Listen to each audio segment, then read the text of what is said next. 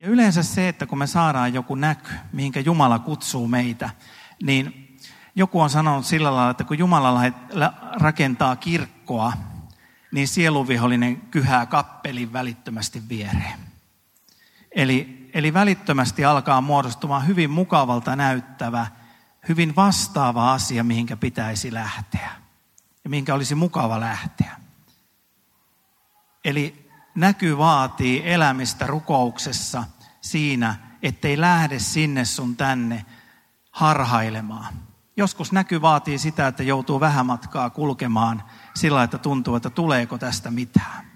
Koska ne kaikki muut asiat tuntuisivat paljon mukavemmilta, helpommilta ja ne näyttävät ja saattavat jopa olla paljon helpompia ja niihin olisi helpompi lähteä.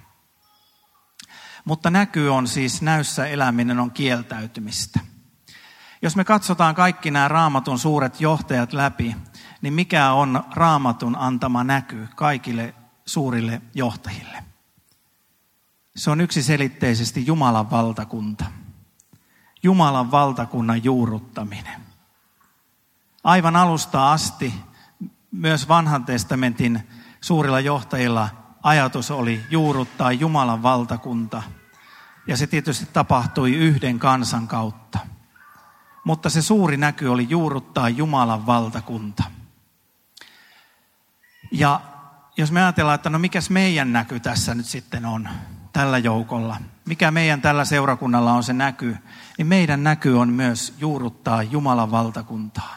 Tehdä Jumalan valtakuntaa todeksi ja eläväksi tällä paikkakunnalla, tässä paikassa, täällä ympäristössä. Meillä ei ole mitään muuta näkyä.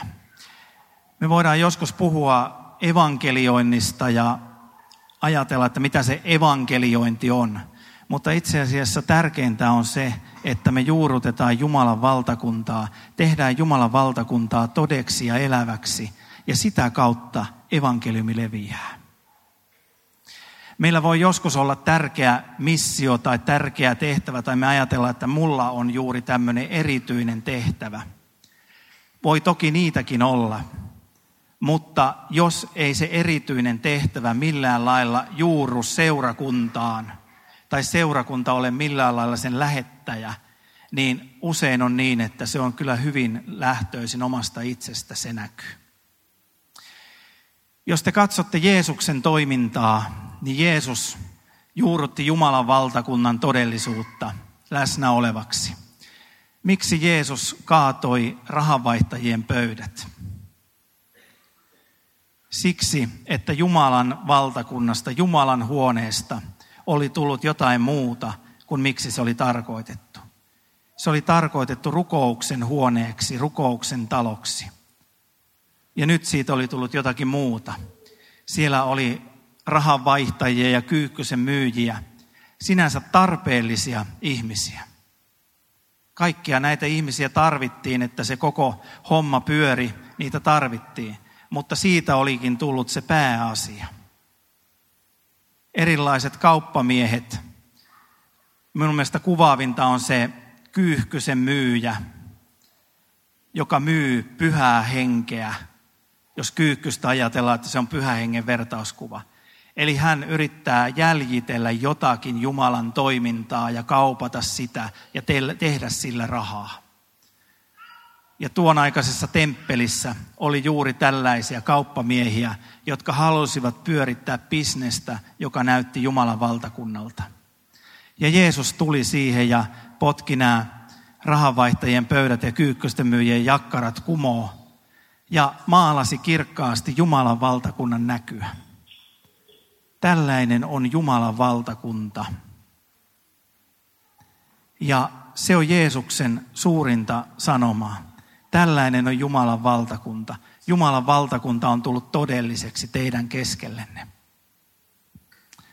Ja monesti mä oon kokenut kristillisessä toiminnassa ja muussa, että tuota helposti esimerkiksi tästä meidän verkostosta voi tulla semmoinen kauppahuone – sitä ja tätä ja tuota ja sieltä ja täältä ja tuolta. Olisi kiva niin ja näin ja noin ja noin. Ja sitten tulee se kauheus vastaan, kun joku sanoo, että ei. Mä paukautan oven kiinni, että pitäkää tunkkinne. En mä halua tulla sinne, koska te sanoitte ei. Koska johtajien, vaikka ne olisi joskus huonojakin johtajia, niin johtajien tehtävä on koko ajan pohtia sitä, että säilyykö tässä kaikessa se, että Jumalan valtakunta saa tulla eläväksi. Jumalan valtakunta saa olla elävä tämän kansan keskellä. Jumalan valtakunta saa olla elävä tällä alueella. Hyviä ideoita saa aina heitellä, hyviä ideoita saa esittää ja hyvät, hyvät ideat on aina tervetulleita. Mutta kaikkea meidän tulee arvioida siitä näkökulmasta, pysyykö Jumalan valtakunnan näky elävänä. Meillä on valtavasti tänä päivänä kontakteja ympäri maailmaa. Ja meillä on valtavasti hyviä ideoita ja ajatuksia. Meillä on valtavasti asioita, joita me voisimme ottaa tähänkin hommaan mukaan. Mutta jos me haluamme säilyttää sen, että Jumalan valtakunta saa olla vaikuttava meidän keskellä, meidän pitää siivilöidä kaikki ikään kuin meidän seurakunnan läpi. Antaa kaiken siivilöityä. Meidän ei tule ottaa suoraa sieltä sitä ja tuolta tätä ja rakentaa ikään kuin palapeliä sitä kautta tästä seurakunnasta. Toki ottaa hyviä ajatuksia, hyviä ideoita, hyviä, voisiko sanoa jopa suuntauksia, mutta antaa kaiken suodattua tämän seurakunnan läpi. Ja näin Jumalan valtakunta voi pysyä elävänä ja todellisena. Ja näin esimerkiksi verkostosta voi tulla semmoinen paikka, jonne ihmisen on helppo tulla ja kokea, että Jumalan valtakunta on täällä todellisena läsnä. Mutta jos meidän keskellä on semmoinen ajatus, että tule sinne, mene tuonne, juokse tuonne, siellä on herätystä, siellä on tätä, siellä on tuota, mene sinne, niin silloin Jumalan valtakunnan koko kuva pirstaloituu. Huomasin Facebookista, vaikka en sitä niin kauheasti rakastakaan, niin, niin tuota, ää, Saalemin johtaja Mika Yrjölä oli kirjoittanut hienon, hienon lauseen sinne juuri tästä ajatuksesta. Eli juurtumisesta johonkin olemisesta jossakin. Koska tänä päivänä on niin yleistä se, että me rakennetaan omaa hengellistä elämää paloina sieltä, täältä ja tuolta. Mutta valtavan tärkeää on se, että me juurrumme johonkin. Me asutamme jotakin paikkaa, olemme mukana jossakin, sitoudumme siihen. Mä itse käyn tosi paljon edelleen helluntai-seurakunnissa, vapaa-seurakunnissa eri puolella, puolella. Yleensä mä joudun olemaan tällä puolella puhumassa, mutta joskus jopa, jopa istumassa. Ja mulla on usein sellainen ajatus, että olipa kiva käydä lomamatkalla. Ihan niin kuin olisi Espanjan auringon alla käynyt ja, ja tuota, kävin virkistymässä jossakin. Mutta sitten on kiva tulla kotiin on kiva tulla sinne paikkaan, minne on juurtunut. Ja mikä on se paikka, minkä näkyy maalaa Jumalan valtakuntaa todelliseksi. Eli mä voin olla kaukanakin nyt Nehemiasta jo, mutta voin mennä vieläkin kauemmaksi seuraavan kolmen tunnin aikana. Mutta ajatus on siinä, että Nehemia tänään opettaisi meille sitä juurtumista ja sitoutumista.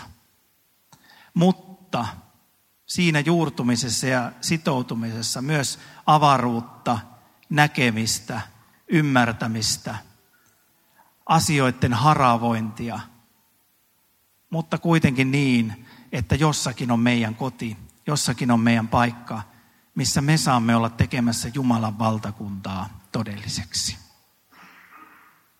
Mä uskon, että se on Nehemian opetus tänään meille. Rukoillaan. Jeesus, kiitos siitä, mitä sinä olet tänään ja mitä sä oot meidän keskellä. Kiitos siitä, mitä sinä teet tänään meidän keskellä.